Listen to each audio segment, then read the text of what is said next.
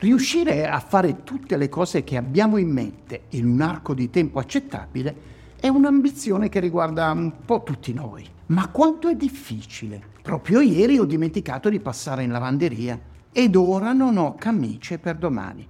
Come possiamo avvicinarci all'obiettivo fatto tutto? Dobbiamo avere una to-do list, la lista delle cose da fare. Ed ecco come realizzarla. Innanzitutto dividere gli obiettivi in attività e poi in azioni. L'obiettivo di imparare il francese deve tradursi in alcune attività e la prima probabilmente sarà cercare una buona scuola di francese.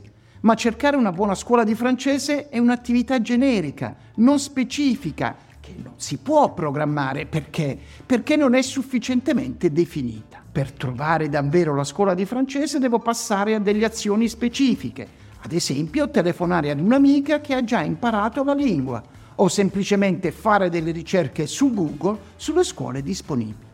Quindi nella mia to-do list non deve entrare l'attività scegliere la scuola di francese, troppo vaga, ma l'azione chiedere a Francesca il nome della scuola che ha frequentato. La to-do list va sempre messa su carta. I benefici sono notevoli. Scrivendo si definiscono meglio le azioni. Scrivere le azioni da fare su un supporto esterno ci consente di vivere più tranquilli, evitando la fastidiosa preoccupazione di non dimenticare. E poi, una lista scritta ci riserva la grande soddisfazione di cancellare le attività completate. Soddisfazione che ci darà energia per continuare sulle altre azioni previste.